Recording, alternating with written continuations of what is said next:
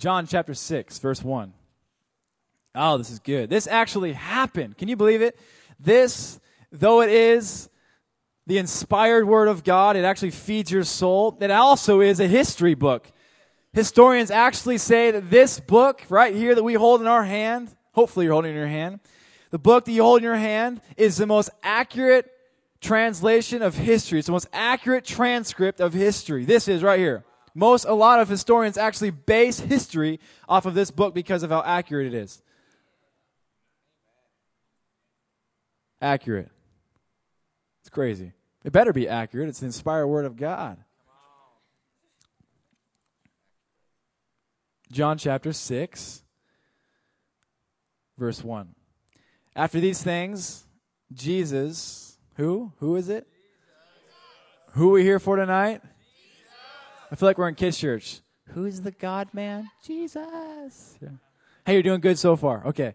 After these things, Jesus went over the Sea of Galilee, which is the Sea of Tiberias. Okay, this real quick. The Sea of Galilee was like the big sea, and then there was portions of this sea or this lake, the Lake of Gennesaret, which probably says in your translation. There was actually different portions where they would name different parts of the sea, and so this part was the Sea of Tiberias. So it was a different side, a different section, a different sea side, like a different city almost of this sea. Does that make sense? So they're on this big sea, and like they're they're actually at the part of the sea called the Sea of Tiberias. Then a great multitude followed him because they saw his signs which he performed on those who were deceased, diseased, deceased, on those who were deceased. Well, that's weird. How did he do that? Actually, in John chapter 5, Jesus here healed uh, a man at the pool Bethesda. He was uh, crippled. Um, how old was he? Forever, right? Uh, he'd been he had been he had been had this infirmity for 38 years, right? And uh, he just got healed, and all these people heard about it, and and uh, people came up to him and asked him a bunch of questions, and so all these people were following Jesus because he did all these miracles. And uh, we pick up in verse three, and Jesus went up on the mountain. So all these people are following him, so he climbs a mountain, probably like flat top. I don't know how big it was, but probably the size of the flat top. So he climbs up flat top, and there he sat with his disciples. Now, the Passover, a feast of the Jews. You know what I, I love about the Bible? Is you never hear that Jesus ran. And I hate running. You know what I mean? That's good right there. Like, you hate it too? Don't say that ever again in this in this building. You hate that's okay. He's like, really? Is he being serious? I can't see his face. Okay, so He doesn't run, but he climbs up a mountain. He climbs up a mountain. And his disciples follow him, and they sat down with him. Verse 4. You with me? You guys still with me? Now, the Passover, a feast of the Jews, was near. Then Jesus lifted up his eyes, and seeing a great multitude coming toward him, he said to Philip, Where shall we buy bread that these may eat? Verse 6 But this he said to test him, for he himself knew what he would do. Philip answered him, Two hundred denarii worth of bread is not sufficient for them, that every one of them may have a little. So Jesus is saying, or sorry, these disciples, Philip's like, dude, not even like like enough money to like did I make in a year is going to be able to feed these guys. One of his disciples, Andrew, Simon Peter's brother, said to him, There is a lad. I like the word lad. There's a lad here who has five barley loaves and two small fish. But what are they among so many? How many heard this story before? then Jesus said, Make the people sit down. Say, sit down. The title of the message is Sit Down, not Sitting Down, but it's okay. Then Jesus said, Make the people sit down. Now there was, there was much grass in the place. So the men sat down in number about 5,000. And Jesus took the loaves, and when he had given thanks, he distributed them to the disciples, and the disciples to those sitting down, and likewise of the fish, as much as they wanted. That's a lot of fish and a lot of bread. Isn't that crazy? Nobody's nobody thinks that's crazy. It's insanity. It's amazing. So when they were filled, we do that today when you go get breadsticks. It's pretty much the same thing. It's just fish with bread, right? We're trying to be a little bit like, okay. So when they were filled, he said to his disciples, Gather up the fragments that remain so that nothing is lost. Therefore they gathered them up and filled twelve baskets with the fragments of the five barley loaves, with which were left over by those who had eaten. Then those men, when they had seen the sign that Jesus did, said, This is truly the prophet who is to come into the world. Sound good? Flip over to Ezekiel chapter 34. Zeke, what up, Zeke? Ezekiel chapter 34. Back in the Old Testament. I'm just kidding, Paul. You can you can you can say you love to run all you want. Okay. Wouldn't say that though. I find that interesting though, you know, Jesus never ran. He walked on the water. He walked into the city. He just walked everywhere. That's what I like to do. Uh, the last time I ran a mile and actually got it timed was uh, not exaggerating um, fourth grade. Fourth grade. It's the last time I ran a mile. Yeah. I mean, I've ran miles since then in probably basketball, but I've never, like, I ran the 100 yard dash. That's close to a mile. Hey, it is to me, all right? It is to me. That's right. Thank you. Gosh. Okay. Gosh is a Christian swear word. Don't say that. Okay. People people say that. I'm sorry if you're offended, but I'm not. Okay. Uh, Ezekiel 34, verse 11. I'm starting out rough tonight. Just saying how it is, man. For thus says the Lord God. So what happens? This is this is actually a segment of scripture of a prophet named Ezekiel. Good name. I like it. Thought about naming my son that, but um,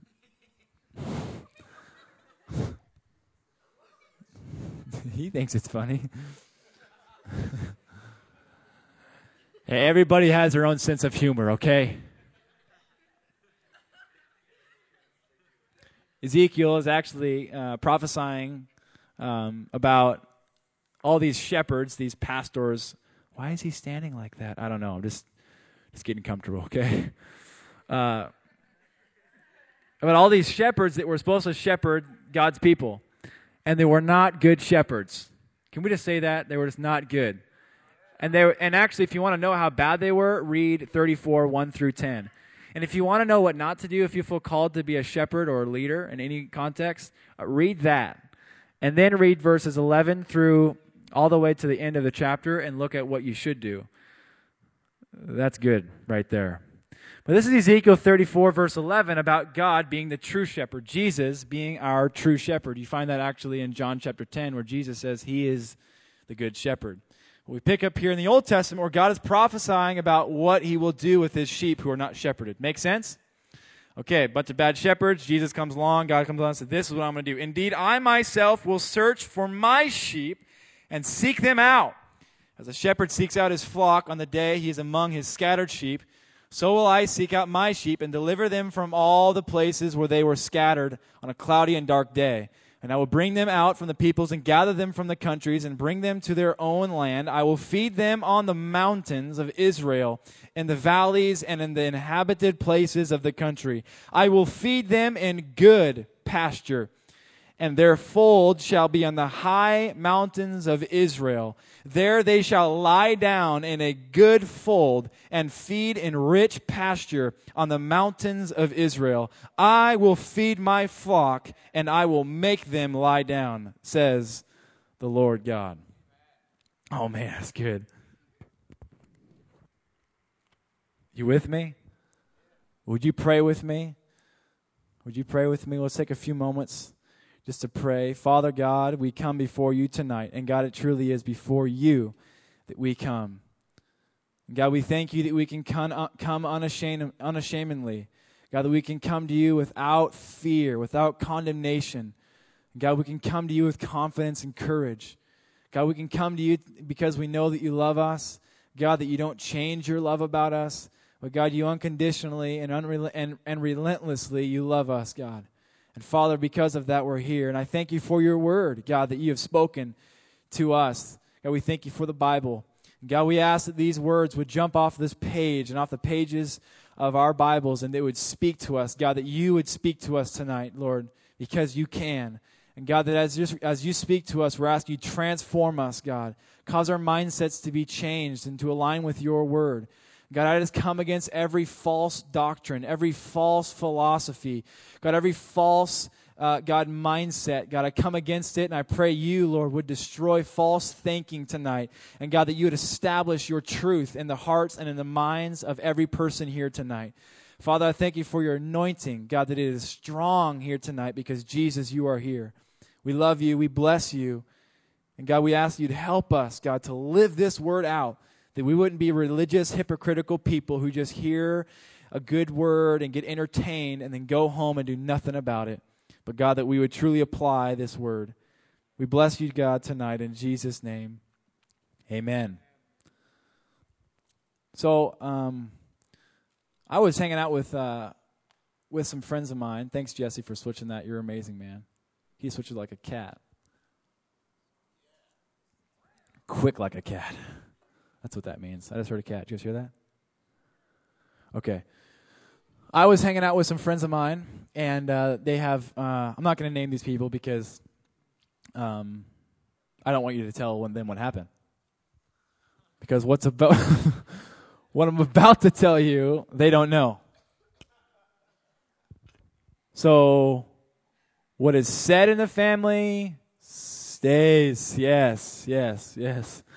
Okay, just making sure. Pinky cro- or crisscross, whatever. I don't even know those promises.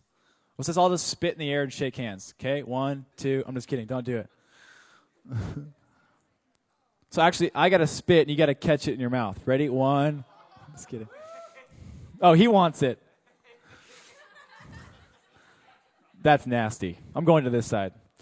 So I was hanging out with these with these people, and I just got done eating a big meal, which I usually always do. Actually, before I spoke, I just had two full sandwiches. It was pretty amazing and a bag of chips and an orange and three glasses of water, and I feel like I just had an appetizer. I'm ready for Moose's Tooth, baby. I'm ready for Moose's Tooth. Man, if Moose's Tooth knew how much we talked about them, they'd sponsor us. Don't you think they would? Like, wouldn't that be amazing if one day if one day, you know, in the book of Revelation, there are things that must take place, I believe one of the things that must take place, okay, is us sitting together, opening the bread of the Word of God, and breaking the breadsticks from Moose's tooth. You know what I'm saying?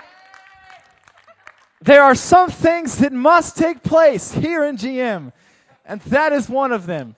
That we sit together over some amazing pizza and the Word of God. Yes! All you got to do is say avalanche, and I'm in. Just say avalanche. My goodness. Okay. And so I, I got done eating a, uh, like a big, uh, it was actually a turkey dinner, which I'm not a real big turkey dinner fan, but when you're hungry, everything goes, you know? And so I just got done eating this big turkey dinner, and then the, the, the, the cherry on top was what I like to call, and what we all like to call, uh, apple pie. Just say, mmm. Actually, Maggie was there when this happened. Maggie was there. Maggie, don't say anything. Maggie is our Pastor Josh's daughter and a member of our family. Maggie, welcome tonight. Don't tell anybody. I'll break your legs. so, I'm just kidding. I'm just kidding. She like runs out of here, calls her dad. Uh, and I eat this apple pie, and I, and I, I'm just like at this point, I was already kind of like full. I was kind of because turkey does that to you. It has this way of just filling you up. You know, that's one of the things I hate about Thanksgiving, is that the, the, the, the, main thing I hate about Thanksgiving is when Thanksgiving is over. And when, when you have, when you're so full, you have like nothing left in your, you know, no room. That's what I hate about Thanksgiving. And uh, so I just get done eating this turkey dinner, and then this apple pie comes out, and they're like, "Hey, Gary, but you want this apple pie?" And I'm like, oh, "I guess." You know, okay. You know, do you want the bigger piece? I guess. Jeez. Ice cream? Sure, why not? What kind? Both. Just put both on there. I don't want to confuse you. Just put both on there. This actually happened. And uh, and so I'm sitting there and acting like I'm just, you know, like apple pie, you know, but I'm like taking my sweet time and when nobody's looking at me, I'm like worshiping it, you know, get on my knees and and the little kids are looking like, "Shut up. Don't tell nobody," you know. And uh poor little kids. And uh, so I get done. You know that feeling to get done eating turkey dinner and apple pie? You're just like, no, tired ain't even the right word. Like, weary. You know, like, like there's tired, and then there's, then there's, oh, weary. Like you can't even, like you're so full. People say, are you full? You just, you know, like that. Like, like there should be like a definition in the de- in the dictionary that's like to- or like to- uh, like full and then it's a blank spot and a guy that's like you know, oh, I know what that is. There's actually some type of like hormone or something. Hormone? Did you just say hormone? There's some type of thing inside of turkey that like makes you tired. It's kind of weird. But did you know? Thank you. Tryptophan. Did you know that mustard has the opposite effect? So if you eat turkey with mustard, See, the best part of Thanksgiving is not the turkey dinner itself, but but it's later that night when you make a turkey sandwich with mustard all over it. Midnight snack, baby, Thanksgiving. That's the way to go right there. You know the funny thing is, is this story didn't even happen in Thanksgiving. Americans are hilarious. We just like create holidays, eat more food you know, and blow things up. July 4th. Let's eat a bunch of burgers and blow up things and call it 4th of July. That makes sense. Let's do it, you know. Doesn't make any sense. They just came out with a new day. Grandparents' Day. Did you guys hear about that? Like a new, like, Gabriel, that's been around for ages. Well, I didn't know, but like there's a new day called Grandparents' Day, and I think that's a cool day. I'm totally getting off, t- off task. So um, I, I get to that place where I'm just like, oh, you know, and I, and I, and I see about, about four couches. You think you know where this place is, but you don't. And I, and I, and I walk over, and, and you know when you're, you're so full, you're just kind of like dazing out, like, you know. And you see a couch, you're like, yes. And like little kids are in your way, you're just like, you know and, and people are talking to you, you're just like, you don't even hear anything. And on your way, you're grabbing a pillow and a blanket. And you're like, leaning out, grabbing the TV changer, putting in your pocket, you know, because you don't want to have to get up again to change the TV. And that, that's, that's, that's my deal. It's, I mean, I'm just, I'm just, I'm, I'm going. And this, and I was so tired that I just, I, it, there was a recliner where you just pop up the thing and, and you lean back, you know. And one of those, Gabriel, we all have those. Okay. Well, this was one of those. And it was actually a love, like, what, what do you call it? Like, a, they're, they're just one seat? Oh, a love seat. Why do they call it a love seat? Oh, okay. And that's where you, okay. And, and I see the love seat and I'm thinking, you know what? I'm so excited because nobody can bother me if I'm in the love seat. Like, they can't bump me or anything. And, and this is all for me. And I, and I, and I, as I'm walking over there, I see like this little like like this little stuffed animal or something. And I was like, oh, whatever. And so I turn around and I just sit down and I lean back and I hear, and I'm like, oh. And instantly I went from being like this to like, ooh, and I like totally became aware that something was crying. The first thing that came to my mind was, it's just one of those baby dolls. That stuffed animal that I saw. And then I realized, that sounded pretty real. And this doll pushes things too. and then a third thought, oh well. No, I had a fourth thought, which gets better. I thought, oh geez. So I stand up really quick and I turn around and there's this infant. Like, you know, like this. And, and, it's just totally like, and I'm like, oh gosh. And I look, I look around, I'm like, walk over to the other couch and lie down. And, I, and as I lay there, I thought, oh, that's horrible. So I got up and looked at him, like, oh, he's fine. okay, let me just qualify and justify myself. I was really tired, okay? I was extreme. I was this tired. you know, I didn't even remember what I ha- what had happened and and well, I didn't actually like sit on it because what I did is I sat down on the couch and I leaned back and it sunk down into the seat. Like I had to pull it out by its leg, and it. Okay, that didn't actually happen. But the baby's good. Um, I ended up telling the parents, so I'm not. I'm just kidding. I, I actually told them. Um, his name is actually Benjamin. Benjamin is his name, and uh, he's doing great. Um, I don't know if I actually told the parents. I told all the kids. I, I don't even remember anymore, okay? I'm just trying to be real. Did I tell you, Maggie, about this? Were you there? Oh. Caleb, were you there? Were you there when that happened? Oh. I thought I told. Well, I told Max. That's who I told. Max is like three. He's like, you know. okay. I told somebody. And I learned a lesson. Don't sit on babies. no, I did actually learn a lesson. I learned a lesson. You got to be careful where you sit in life. You know what I mean? You, you got to be you got to be careful you don't sit on babies and crush them.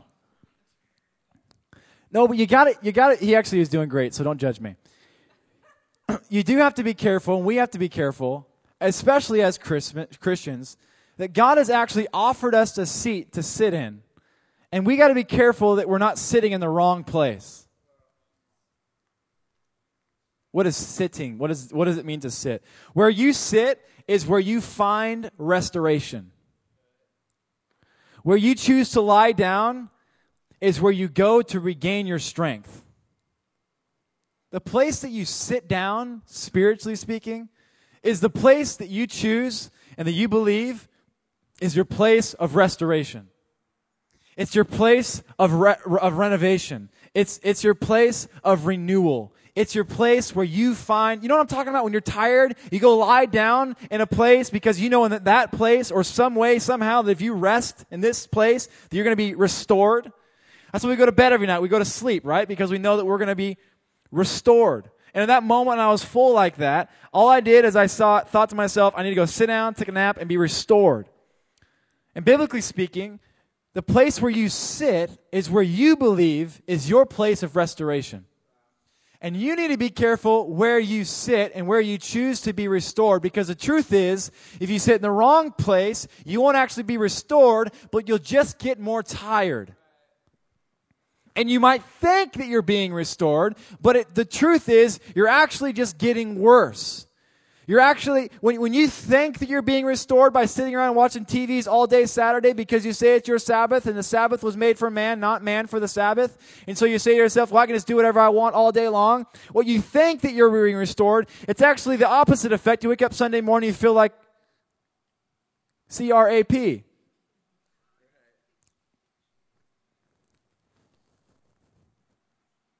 You hear what I'm saying? What, crap? No, listen. where, are, where, where are you sitting? Is it in the place that God designed you to sit? Is it? Because everybody sits. Because everybody gets. everybody does. Right now, my eyeballs are red. If you look really close, wow, he's like the devil. No, listen. the whites of my eyes, that was weird. My lips just shook. That was crazy. The whites of my eyes have like red things in them because I'm tired, because my baby gets up in the middle of the night and I love it to death. Right? And, And I just don't sleep all that much. And I get tired. And so where where is where do I go to get renovation? To get restoration? John chapter 6 is a story that actually happened. Jesus actually took five loaves of bread and two small fish, and he fed 5,000 men. People actually argue that that means there was only 5,000 men there, meaning there was probably 12,000 people, including women and children. Jesus did a miracle, didn't he? They climb up on a mountain, and we find in verse 3, Jesus sits down with his disciples. And they were in a field, a pasture of thick, lush grass. When it says that there was much grass, the Amplified Version says that there, they were on a ground where it was covered with thick grass. Thick, lush, full grass. And so they're sitting up on a mountain, thick grass. And in verse 5, Jesus says, Where shall we buy bread that these may eat? It's interesting to me that Jesus, Jesus, like, in the midst of this, he sees these people coming, he sees all these people coming, and he's like, it's like he, it's like he knows, he knows ahead of time, he, he knows beforehand that his people are hungry. And there's something that you must know about your God is that he knows when you're weary, he knows when you're needy. He knows when you're thirsty. He knows when you're tired. He knows when you need restoration. He knows when you need to be fed. And He already has prepared something for you in advance. As you come up a mountain, He's already thinking to himself. As you're tired, as you're working at work or at school or just simply in ministry, living life before God, and as you get tired, God already knows when you're tired and He knows that He wants to feed you. He has something to restore you in. He's actually already in His mind and in His foreknowledge has already prepared something for you to, to eat. Because the Bible says here, that he did this to test him when he says in verse 5, Where shall we buy bread that these may eat? He did this testing them. He knew what he was going to do, but he wanted to see what his disciples would say. So God had already prepared. He already knew how he was going to feed them. And so as he does that, he begins a preparation of food. He, he begins to prepare this miracle of feeding thousands of people. I don't know how many were there. Thousands of people. But before he feeds them, he does something unique. He does something that I that I want to focus on tonight. He says something to his disciples telling them something that I think is so unique and if you catch this tonight, your life will never be the same. If you catch it and you apply it, your life will never be the same.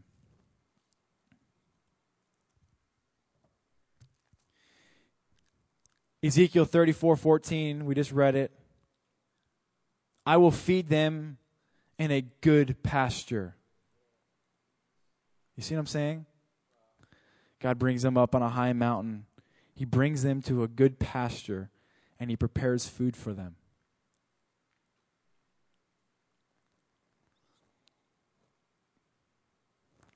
A good pasture. This word good is the word tob in the, in the Hebrew because it's Old Testament.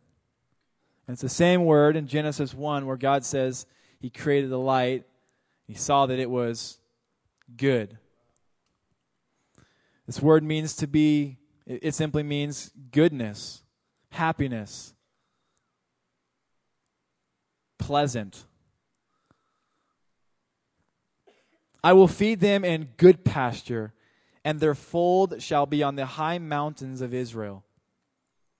There they shall lie down in a good fold and feed in rich pasture on the mountains of Israel. God brings us on top of a mountain. And this mountain is not like Flat Top with a bunch of sharp rocks.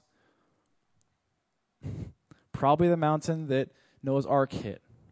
Just kidding. I was like, really? Gosh, gotta write that one down. No, not that one. Probably not. No, not big enough. You'd probably find wood there if it was. But not like Flat Top. Because Flat Top has no grass, bunch of, bunch of rocks. Little bushes and stuff, right?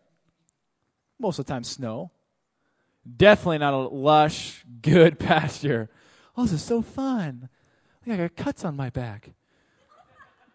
Why are we laying down here? Shut up, the preacher said to. Okay. Not like that. But he brings you up on top of a high mountain, and in this particular mountain that Jesus was at with his disciples and with these thousands of people was a place, it was a good pasture, full and of, of rich, thick, lush grass. No lawnmowers there. Yes. And he brings them up there, and as they're up there, he sees they're hungry, and he thinks to himself, okay, I need to feed them, so I got to prepare something for them. Ephesians chapter 2 verse 4. But God, who is rich in mercy, because of his great love with which he loved us, even when we were dead in trespasses, he made us alive together with Christ. By grace you have been saved. And he raised us up together and he made us sit. Say sit. Come on, say sit. Say sit. He made us sit together in the heavenly places in Christ Jesus. That in the ages to come, he might show the exceeding riches of his grace and in his kindness toward us that are in Christ Jesus. God has brought you up to a high place. He has seated you in heavenly places, up on a high rock. The Bible says a rock that is higher than I. He sets your feet upon a strong foundation. That word foundation means a rock, a solidified rock. It doesn't move. It doesn't shake. Nothing can shake this rock. It's the rock. Is anybody hearing me? It's the rock of Jesus Christ. No man can move this rock. No man can push it. If you try to push it, you'll just stumble over it. If you try to mess with it, it'll crush you. But if you fall on the rock, it'll save your life. This rock is Jesus, and it's the high mountain that God has established you in. He has seated you. He has seated you in heavenly places. He brings you up onto a high mountain in lush fields. See, it goes on. It says that in the ages to come, he might show the exceeding riches. Are you hearing what I'm saying? He seats you in heavenly places so that, so that in the ages to come, in days to come, in the future, I bring you up here so that I can show you the exceeding riches of my grace and my kindness toward you who believe in Jesus Christ. I bring you up on top of this mountain so that I can bless you, so I can show you my goodness, so I can show you my mercy, so I can heal you, so I can restore you, so I can do a good work in you. God does the work. He brings you up and he establishes you up on his kingdom.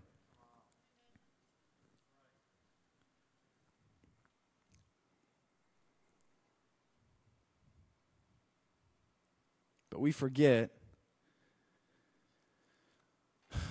We forget that he tells us to sit down. He's made us to sit down but we don't sit down.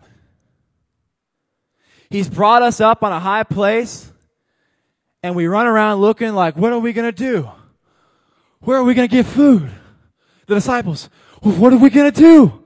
I don't know what we're going to do, Jesus. It's crazy. This little kid, he's got like five pieces of bread and some fishes. Who's this idiot? What are we going to do? People just freaking out. But God brought them up there to bless them. Jesus brought them up there knowing. It's cool. It's like he brings his disciples up there, takes a seat with them, and he waits for the crowds to come. And as they come crawling up that hill, he's like, All right, idiots. No, I was kidding. Hey, sometimes he calls them, don't be a fool, you know. What he says, he says to the disciples, All right, guys, how are we going to feed them? They're like, Oh gosh, what are we going to do? And that's how much time are we are. We're sitting up on the high places of God, established in Christ, seated in heavenly places. We've been transferred from the, from the dominion of darkness and we've been transferred into the kingdom of the Son of His love, Jesus. We've been transferred from sin to life. We've been transferred from darkness to light. We've been, we've been adopted into God's family, but we still run around like there ain't nothing good. You hearing me? Ezekiel 34, 15. I will feed my flock and I will make them lie down. John 6, 10. Jesus said, make all the people sit down. Come on, say that with me. Sit down. No, no, no. Sit down. Sit down. Come on, say it with some unction. Sit down. Sit down. Sit down. He says, I will make them lie, sit down. And actually it says in, in, in Ezekiel 34, 50, I will make them lie down. The Lord is my shepherd. I shall not want. He leads me beside and in good pasture and he makes me lie down. This is the amplified version. John 6:10, he Jesus said, "Make all the people sit down. Make them recline." Where are you sitting? Where are you reclining? Is it on the high rocks of God or have you sat somewhere else? He said, "Make them sit down." Now the ground, a pasture, was covered with thick grass at the spot. So the men threw themselves down they threw themselves to the ground.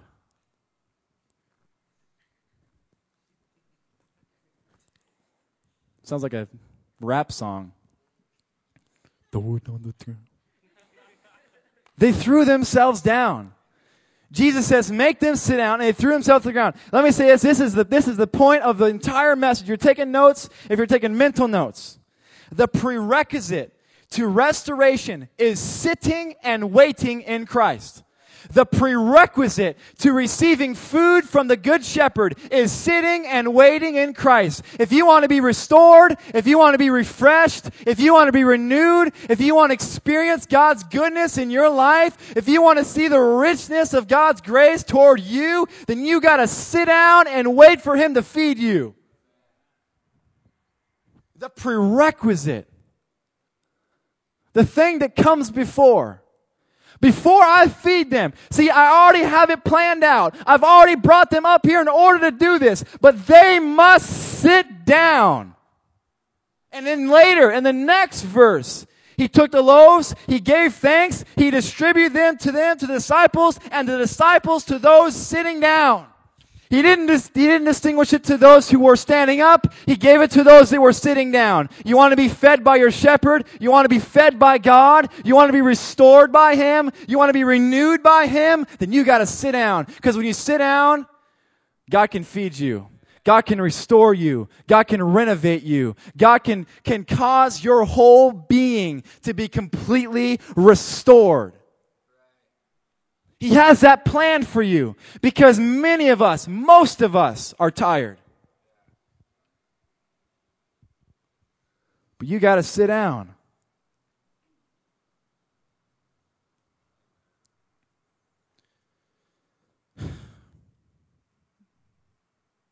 We get so caught up in so many things in Christianity, so many religious things. Got to read my Bible every morning. No, you don't. But you should. You don't have to do that. You don't have to come to church. You don't have to be here tonight. You don't have to love people. But if you're doing if you're not doing that, you're a fool because you're living irrationally, irrationally, insanely, But you should. Because it's when you wake up in the morning and you choose to sit down on God's Word and you let Him feed you and restore you. That's what you were made for. That's why He brought you up to high places. You aren't just saved and then you just kind of go to heaven one day. No, you're saved so that on earth God could show you all of His goodness. That God would bring you to good pasture. And so that God could restore your soul. Not when you're 30 years old, but today, tomorrow morning, every day that you wake up, you need to sit down and let God restore you. You, you, know what, you know what it looks like when you're not restored? You get irritated easy. You don't have a smile on your face. You get frustrated too quick. You're worried all the time. You're comparing yourself with other people. You're so insecure that you have to do something for people to recognize you and to point you out. You lie. You gossip. You slander. You're living in sin because you are too tired and weary. So you're looking for food. You're running somewhere else to find restoration. You've sat on a baby when there's a big couch beside you saying, come lie down. I've already prepared a place for you to sit down. But you sat in a place that wasn't made for you. God has prepared a place for you to sit down. So you got to sit down. I remember when I was first grade. you guys remember crisscross applesauce? The devil's a liar. Couple things I've never been able to do. One of them, touch my toes. Oh, I got close right there, didn't I? That's the closest I've ever gotten. Oh, shoot. I'm to get it before the end of this message. Hot dog. That's the closest I've ever been. to touch my, isn't that the closest? My goodness. Maybe I'll try sitting crisscross. The other thing I was there to do, the teacher would say, Hey, Gabriel, I, the, the, I hate it more than anything else. Because I was just awkward. One of those, I, I, told you last week, I was in speech class. Second thing I couldn't do, I couldn't even cross my stinking legs. I still can't. Me and Ashley will go to park. I hate parks. I love them because they're open, but I hate them because there's nothing to sit up against. And I can't sit down in an open place without getting weird and like, what do I do? What do I do? And she's like, just cross your legs. I'm like, cross my legs? What the heck? And that's about, that, that's about as much right there. And so I, I just always feel awkward trying to, since first grade. Teacher. It was the librarian. She wasn't even my teacher. She go, okay, everybody, come on into class. We walk in the whole time like, oh, crisscross applesauce, stupid lady. God. You know, and, and, I got so I got I got I got so focused on it. I thought to myself, she's just doing it because she wants to make me look like an idiot. I know it. I know it. It's, it's just because of me. You know, and I, and I walk in there and she'd pull out, you know, like Dr. Seuss. Like the kid's like, we read that last week. I don't care. I just want to see Gabriel not be able to do crisscross applesauce. You know, that's what I heard. you know. And I couldn't do it. She would say, okay, everybody sit down. And I was waiting. I'm like, uh, you know. And the worst part, the worst part, there's a stack of chairs right against the wall. And I'm thinking to myself, is it because we're in first grade that we have to do crisscross applesauce? Or is it because I'm here that we have to do crisscross applesauce? Somebody told me we have to do crisscross applesauce because I hate crisscross applesauce. And so I sit down and she'd say it. And then my knees, poof, poof, on each side, and kids sat five feet on each side of me and just looked at me. What's wrong with the kid? Shut up and listen to Dr. Seuss. you know? Crisscross applesauce. I'm going to tell my kid when he gets older look, look, come here. A few things I learned in life. Don't let that librarian tell you how to sit. You just sit down lean up against the wall, grab a stinking chair if you need to, you know. But if you ever feel awkward, just call me, bro. I'll come pick you up, you know. Because I can't stand, I still can't stand sitting crisscross. Who even came up with that? Oh, oh, when the first time I heard it, I thought, oh, applesauce. Yes. Are we getting applesauce? Are we getting applesauce? She said, no, cross your legs. I'm like, cross my legs? What the heck? I'm looking at them, they're like pulling them up tight and doing all these stretches and stuff. I'm like, what in the world? Sitting straight like they got a chair or something. Here I am, looking at the lady, thinking, ooh. And then she would say, touch your toes. I said, no! And I'd run out of the room, man, because I could never touch my toes. You know, it's that, that analogy reminds me of how we are as Christians. Because, you know, God has told us to sit down in His goodness. But to us, it's unnatural and it's awkward to sit down in His goodness. Because we grew up in a culture and a society that says that God isn't good and that you deserve bad because you're a bad person. But God says, No, you're my child. The devil's a liar, and I'm asking you to sit down on my goodness. I'm asking you to sit down on this high rock. I'm asking you to sit down on this lush grass because I'm about to prepare something for you to bless you, to restore you. And so when we hear things like that, like sit down. And so we wake up in the morning, we hear that thought, Gabriel, you got to sit down. I think, man, I got to sit down. What the heck? And I feel awkward because what I'm supposed to be sitting in, what I'm supposed to be relishing in, what I'm supposed to be meditating on is God's goodness. It's God's love for me. It's God's favor. But I understand the reason why it's awkward is because I feel like I gotta do something to feel like He can love me. I feel like I gotta read my Bible enough before I feel confident. I feel like I gotta pray the right amount of words. I feel like I gotta turn on a music song. I feel like I gotta go whip myself with a lashing thing or whatever to make myself look like a, like a sacrifice or some kind of like being Jesus the martyr to make myself look like somehow that I become a better person because I just sacrifice myself on crisscross applesauce in it or whatever. And we try to do all these things to qualify ourselves when God has just said, No, I just want you to sit down. Just sit down. Worship services should look a lot more like sitting down.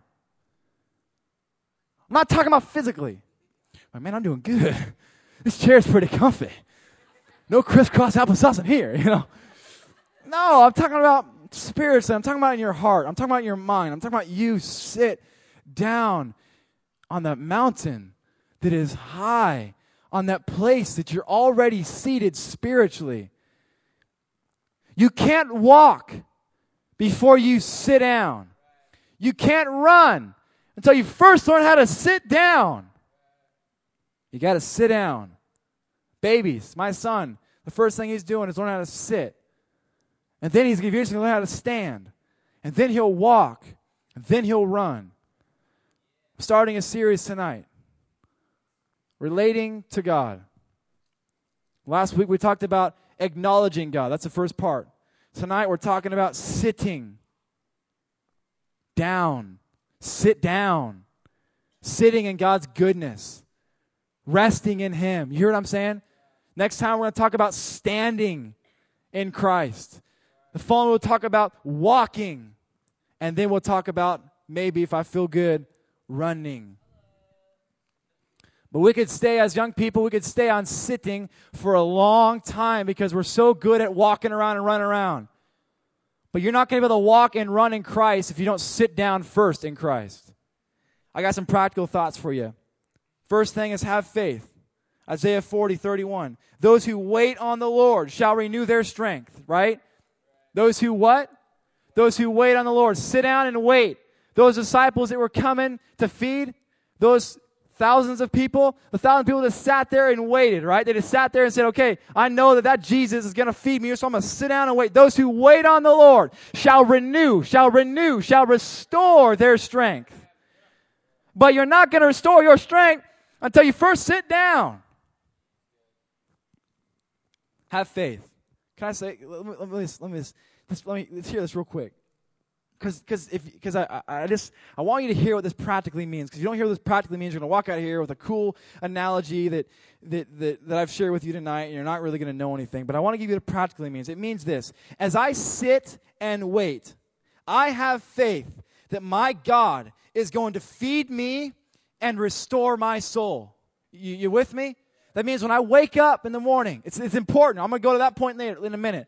But when I wake up in the morning and I sit down. Not necessarily, now I, I do physically sit down as well. Okay?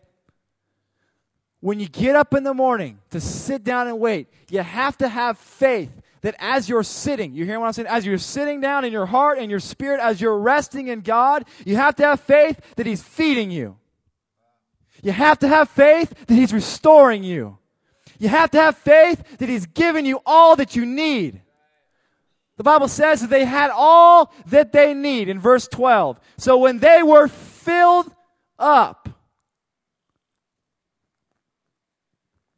you got to sit down and say, God, I don't have to say anything. But just so that just for you, so you know, this is what my faith is. My faith is as I sit down in God's goodness, as I rest in His goodness, I have faith that He's going to feed me. I have faith He's going to restore me. I may not even feel anything, but I have faith that as I get up and begin to stand and walk out my daily life, that God has restored my soul and given me strength. And by golly, it works, it happens, because God says before you eat, you first must sit down. And if you sit and wait, God will not leave you hanging. Your hope will not be disappointed, but He will pour out love in your heart by the Holy Spirit. That's Romans chapter 5. You, you with me? First thing, have faith. Have faith. Second thing, you're sitting in Him. You're not just sleeping around.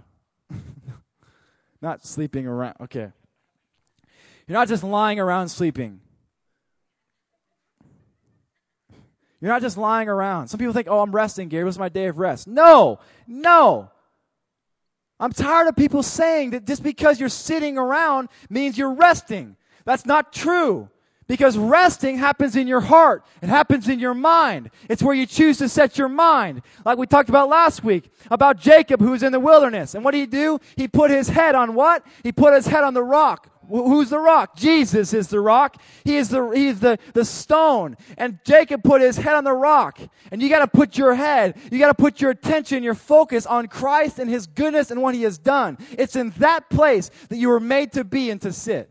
And as you sit in that place, as you sit in Him, as you sit in heavenly places, as you sit on a high rock in God's goodness and the lushness of His grass that He's gonna feed you with, it's there that He feeds you. You're sitting in Him. It's not a lazy activity, it's an intentional pursuit. I'm not giving you the option and the, the, the opportunity to say, well, I'm just going to do whatever I want to do. No, this is an intentional pursuit. You with me? It's intentional. God, I'm taking this time to rest in you. Number three, listen. Have faith, sit in Him, and listen. His words are spirit. He says that later on in John chapter 6. He says it later on, talks about how His words are spirit and they are life. He doesn't always speak, but he always feeds. He doesn't always say something to you, but he will always feed your soul. But regardless, sit there and listen because he may say something and, feed, and, and give you some type of revelation and open up your eyes to something. Listen. Four, do it daily. Do it daily. Do it every day. In the morning in the morning. Some of you go, Well, I don't have to do that. I got a different schedule than you.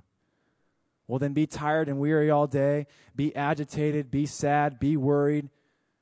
Because when you wake up in the morning, your body naturally goes into worry, weird, exhausted, weariness mode. What the heck does that even mean? Shut up every morning. Every morning, get up and sit down. You, hear you guys hear what I'm saying? Every morning. Gabriel, I don't really know how to build a relationship with Jesus. Get up and sit down on what he's done for you. It starts there. The Christian walk starts there. Sit down. Five, agitated. You agitated? Are you sad? Are you worried? Are you anxious? Are you insecure? Are you living by works? Then let him restore you. Do it every day in the morning. And you know what?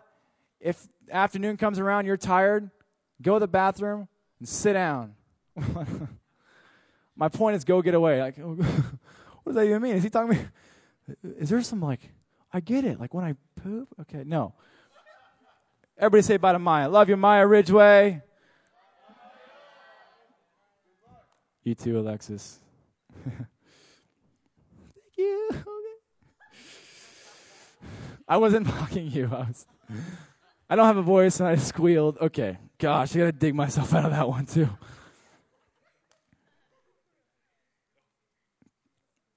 As we're as we're finishing, I, I have something to address you leaders. You, if you're a leader, you know you're a leader. And the the other leaders that aren't here tonight, they'll listen to it on podcast. And so I just want to address all of our leaders real quick. Jesus went up on the mountain, and there he sat with his disciples. Before the disciples were able to feed everybody else, they first had to sit down on that high mountain with Jesus in that green grass. And if you think you're going to have the ability to minister because you're anointed of God, my goodness, I'm telling you that's a lie if you don't get up every morning and sit down and let God minister to you and speak to you and teach you and encourage you. Don't miss that. This is for you too. This isn't like, Gabriel, you tell them. Preach it, preacher. No. No, no. You need to sit down. You know what I did this morning? I got away away for a little bit and just just sat down in Christ and he restored my soul. I can't even explain to you what that even feels like and, and what it's like, but all I can say is that my soul is restored. You know what I did 30 minutes before I came up here to pray before? I just sat down. I didn't say anything. I just sat down and said, God, I'm here in your goodness. I'm asking you to restore my soul because I, I need you to restore my soul. I need you to do work in me because I don't naturally have that. I need you to feed me because I'm hungry. I'm desperate, just like anybody else.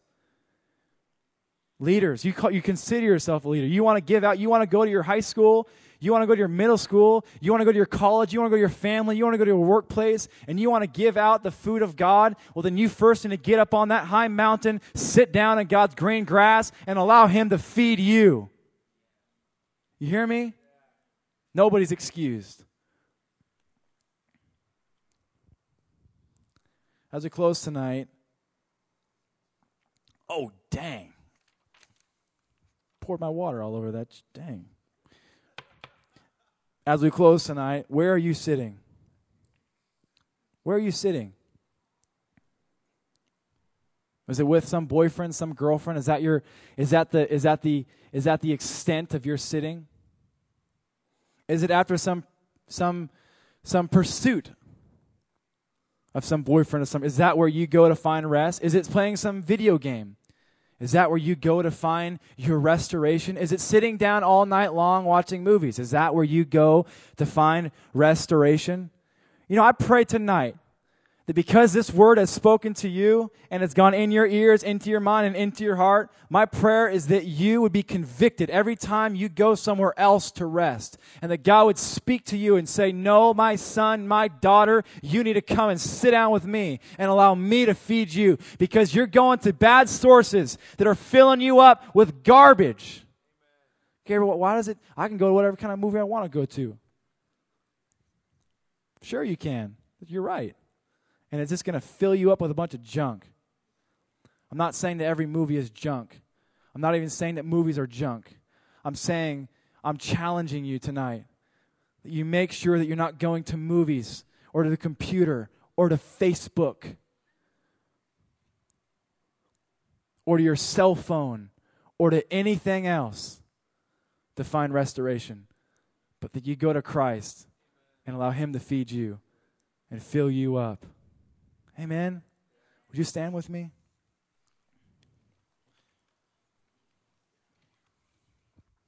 Sorry, I went a little bit over tonight. Would you forgive me? I we had planned other things, but I the first part of the worship was really good, and then and then uh, and then I went off for too long about that turkey deal. I didn't have that planned, but whatever. Don't tell everybody about that baby, please. Just keep that between us. I'd really appreciate it. We'd actually become better friends. So, this Sunday, don't walk up to Benjamin and be like, Benjamin, are you all right, bro? I heard what he did. he's, he's, like, ah, you know, he sits up looking for me. Just if you, if you don't know, Benjamin is Susie and Susie and Chris Raywalt's son, and I didn't sit on him. Okay, this, I, I like this is him. Ashley, I did not sit on him. Gosh, do I think I sat on him? no, listen. I, I this was him, and my butt went here, and I leaned back. Gosh, would you guys stop judging me? What a. Oh, Aline. I, re, I leaned, I reclined around him. He just felt my being. He didn't feel my, my body. He just felt the aroma, the anointing. He felt the anointing. Yes. He felt the anointing. That's what he felt. Because he always said, hey! And I said, hey! Oh, shoot!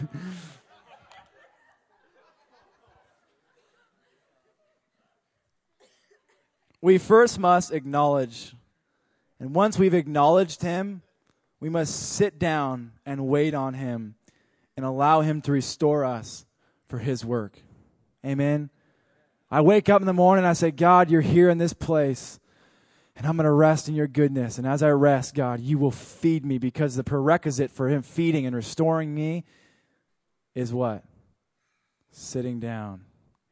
Sit down no, no, come on, you got to say it. Sit down. Sit down. Amen. Would you pray with me? Father God, tonight we love you.